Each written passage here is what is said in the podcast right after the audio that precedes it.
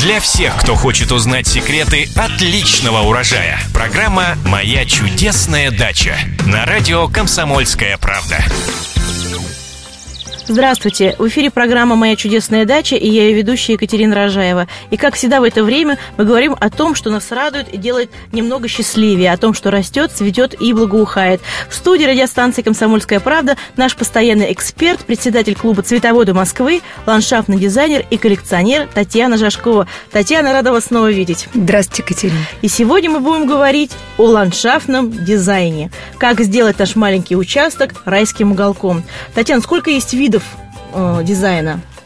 Ну, э, принципиально каждый человек выбирает то, что подходит для его участка. Во-первых, начнем с того, что для того, чтобы грамотно сделать дизайн садового участка, нужно учитывать в первую очередь э, наше строение, потому что сад является естественным продолжением дома. Значит, если у вас дом в колониальном стиле, то, соответственно, и сад должен быть соответствующий. А вот. Э, существует ну, наиболее распространенные Э, это регулярная планировка сада, это когда э, в таких старых традициях, больших парков. Кстати, бытует такое неверное мнение, что регулярная планировка подходит только для больших участков. А регулярно это как? То есть правильные формы? Да, это геометрические формы, это э, правильные цветники, четкие очертания дорожек и очень правильный подбор растений. То есть где у нас центр всегда будет центром, а периферия периферии. И растения сажаются не так, как они произрастают в природе, естественными куртинами, а стройными рядами, я бы так сказала, да, по периметру клуба, начиная от середины. Вот это, эм, собственно, регулярный стиль. Вот э, классическим представителем регулярного стиля является э, парковая планировка парадные цветники, практически всех парков парадные цветники оформлены в регулярном стиле. То есть это клубы, виньетки, большое, большое количество используется много, однолетних, не так, не многолетних, а однолетних э, цветов. Хотя можно создавать регулярный стиль, используя многолетние растения. Но последние годы огромной популярностью благодаря англичанам, которые вообще считают, что, так, немножко оговорюсь, что регулярный стиль пришел из Франции – они из Англии, как многие думают, между а, прочим. Вот, а, ну, в основном э, регулярные сады французские. А англичане как раз э, пошли по другому пути. У них тоже был в свое время регулярный стиль. Он присутствовал, естественно, в их э, замках и парках были регулярные Эм, планировки, но э, была такая известная ландшафтный дизайнер у них Гертруд Джейкел, которая первый раз обратила внимание на то, как, как растут растения в природе. И э, создавая уже свои сады, которые, заказчикам, которые заказывали, она применяла как раз э, принцип организации цветников и сада э, сходный с природным. И получили такое название сады ландшафтные, потому что ландшафт соответствует или природный, природному стилю природном стиле можно расположить все. Оттуда же и произрастают, собственно, оттуда берут свои стойки миксбордеры, столь сейчас модные, когда в одном цветнике, в большом, правда, это должен быть большой цветник, э, вместе растут такие культуры, как деревья, кустарники, многолетние растения, злаки э, и луковичные, и однолетние. То есть, может быть, весь спектр растений представлен, собственно, в одном цветнике. Согласитесь, это очень удобно, удобно, потому что можно обеспечить стабильную декоративность в течение всего сезона. И очень красиво. цветника. Да, в этом цветни, в таких цветниках, конечно, соблюдается принцип, что более высокие растения, они... На э, периферии? Да, на заднем плане, если это у нас одностороннего или двустороннего обзора миксбордера, а не кругового. Если кругового, то, соответственно, это в центре. Ну, как правило, миксбордеры, они э, ютятся как бы границам участка для того, чтобы э, включить опять же, тоже очень важно, когда мы планируем участок, обращать внимание на границы, потому что э, при грамотной планировке можно э, обеспечить себе продление, как бы визуальное продление вашего сада за счет тех растений, которые сидят у ваших соседей. Если, допустим, ваши соседи где-то там растут яблони, и они попадают в поле вашего обзора, если вы стоите на своем участке, то посадите в миксбордер декоративную яблоню, она будет перекликаться с яблонями соседей и визуально продлевать ваш участок участок. Вот. А в миксбордер э, какие лучше цветы посадить? Понятно, что крупные на задний Ну, изначально план. мы выбираем с вами деревья, они вообще составляют скелетную основу любого сада. Что, то есть, что это хвойники? Это деревья, это да. высокие растения. Да, хвойные растения тоже могут быть э, э, скелет, составлять скелет сада, но сейчас в моде большое количество миниатюрных форм, форм хвойных, потому что и в Европе, и в России очень много маленьких садов, земля в цене, и, в общем-то, не каждый может позволить себе иметь большой сад.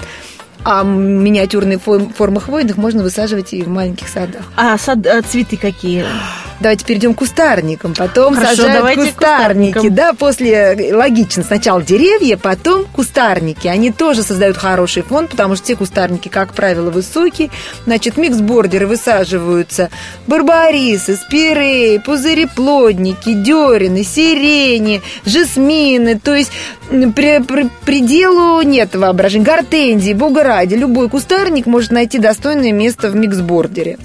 Потом, когда мы уже заполнили миксбордер кустарниками, сделали фоновую часть, у нас остается самое прелестное самое красивое, мы начинаем заполнять его цветами.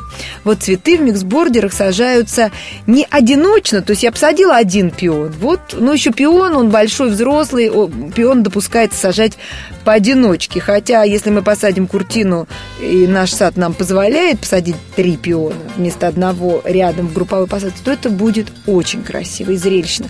А такие растения уже более мелкие, такие как лилейники, флоксы, даже розы в миксбордерах сажаются в групповой посадке. То есть сажаются одного сорта 3, 5, 7 растений в зависимости от размера миксбордера, от, от того эффекта, который мы хотим получить.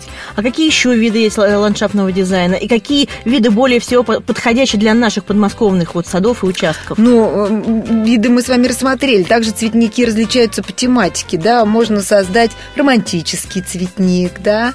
Значит, цветник, который будет, допустим, цвести теми растениями, которые напоминают вам о детстве. Э, допустим, я вот знаю много людей, которые которые ищут специально, даже ищут сорта. Вот к нам в клуб обращаются люди, которые хотят воссоздать у себя сад э, такой, какой они помнят его там по лисаднику бабушки. Вот они приходят, и мы помогаем им выбирать сорта, вспоминать по э, их воспоминаниям детским те растения, которые э, цвели в полисаднике их бабушки и украшали все их детство. Также э, можно. Вообще планировка участка – это очень интересная, большая тема.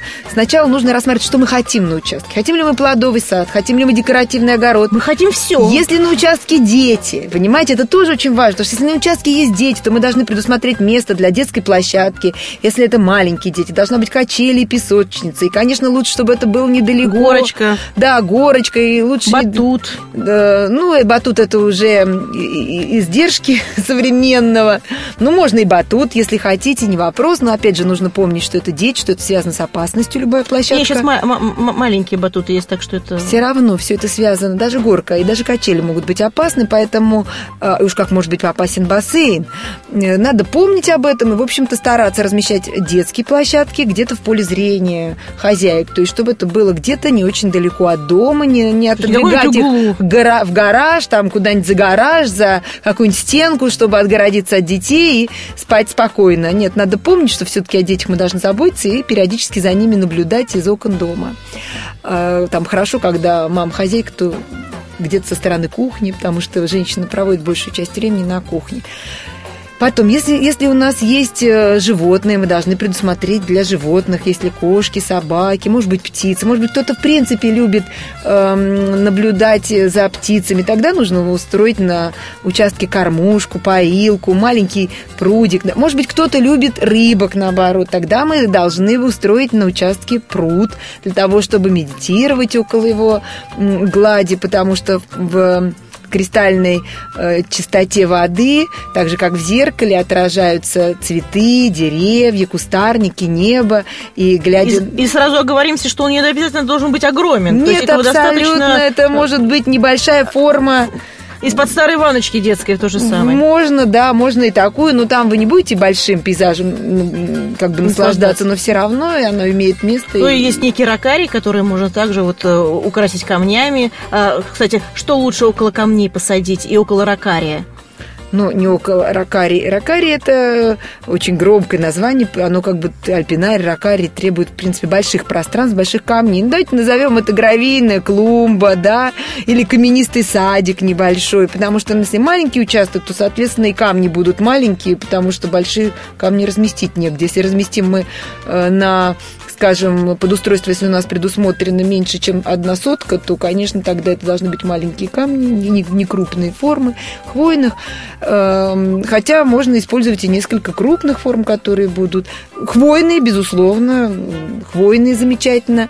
Потом очень прекрасно подойдут небольшие спиры, есть почвопокровные формы. Они тоже будут прекрасно и гармонично смотреться с камнями.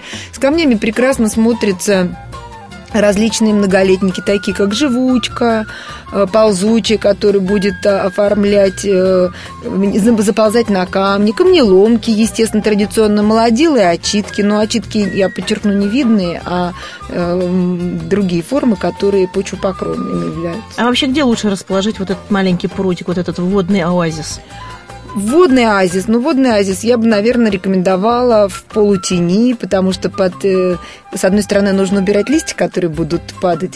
Можно выбрать затенение, скажем, от дома, э, потому что в полутени у вас не так быстро будет зацветать вода, вам не надо будет э, большое количество всяческих присадок использовать. И будет очень красиво. Потом отдыхать всегда, согласитесь, приятно в полутени. Если мы сделали небольшой пруд, логично сделать около него скамейку, берега пруда заселить злаками, заселить и болотными ирисами, посадить туда, в пруд посадить кувшинки и наслаждаться приятным зрелищем лучше в полутени, чем на солнце. А какие еще э, можно разбить клумбы? Работки, например, где? Ну, рабатки – это клумбы различаются по форме. Рабатки – это длинные клумбы, которые одностороннего обзора. Они, как правило, размещаются вдоль дорожек. Засаживаются они регуля... как бы в кареты регулярно, хотя можно сделать и рабатки в ландшафтном стиле, только тогда нужно, чтобы ширина рабатки была полтора метра где-то приблизительно. Вот. В Рабатках замечательно, устраиваемых вдоль дорожек, смотрятся флоксы. Прекрасно. Прекрасно сочетаются с пионами или лейниками. Ничто не помешает вам посадить туда лилии, которые сейчас цветут, допустим, вот и гибриды, и будут э, украшать сад э, на протяжении трех недель. Когда уже пионы отцвели, вот сейчас флоксы, лилии цветут – и э, заполнить пространство очень хорошо между многолетниками луковичными культурами, которые будут украшать сад весной, а по переднему краю замечательно расположить герани, э, гехеры. Если у нас полутеневой, или выбрать хосты, которые любят солнце, или посадить э, другие сейчас море растений, которые можно сажать на самом деле Рабатки. Также очень красиво смотрится посреди зелени газона клумбы традиционные клумбы, они островные клумбы. На островные клумбы, если у вас небольшой участок и небольшой газон, можно посадить какое-то солитерное растение одно. Можно сделать маленькую композицию. Расскажите нам про солитерное растение. Пожалуйста, это может быть что угодно. Это может быть красивый кустарник. Например, посадите красивую гортензию, э, метельчатую, допустим, ванил фреш, и она у вас будет украшать вас, ваш сад и сначала своей листвой зеленой, потому что она будет зеленой, потом она будет будет где-то вот с э, второй половины июля она зацветет, и уже дальше будет декоративно до осени. Можно розу посадить, пожалуйста. Можно посадить, э, допустим, в групповой посадке Эм, штук 5 флоксов, допустим, подобрать их в одной тоновой гамме, и будет очень эффектно смотреться. Просто разговор может тянуться до бесконечности, но, к сожалению, наше время подошло к концу, и мы вынуждены прощаться с вами, но обещаем, что в следующих программах мы обязательно продолжим разговор о ландшафтном дизайне и как сделать наши маленькие приусадебные участки райскими уголками. Напоминаю задать свои вопросы, а также прочитать ответы на них вы можете на нашем сайте kp.ru в разделе «Моя чудесная дача» в рубрике «Эксперты». Кстати, Татьяна там постоянно отвечает на вопросы, так что не стесняйтесь, задавайте, всем ответим. А мы с вами прощаемся. С вами были председатель клуба «Цветовода Москвы», ландшафтный дизайнер и коллекционер Татьяна Жашкова и я, Екатерина Рожаева. Слушайте наши новые программы. Будет интересно. Всего доброго. До свидания. До свидания. Для всех, кто хочет узнать секреты отличного урожая, программа «Моя чудесная дача» на радио «Комсомольская правда».